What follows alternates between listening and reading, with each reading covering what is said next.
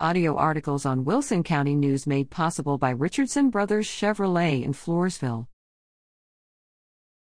FHS JV Jaguars soccer beat Southside.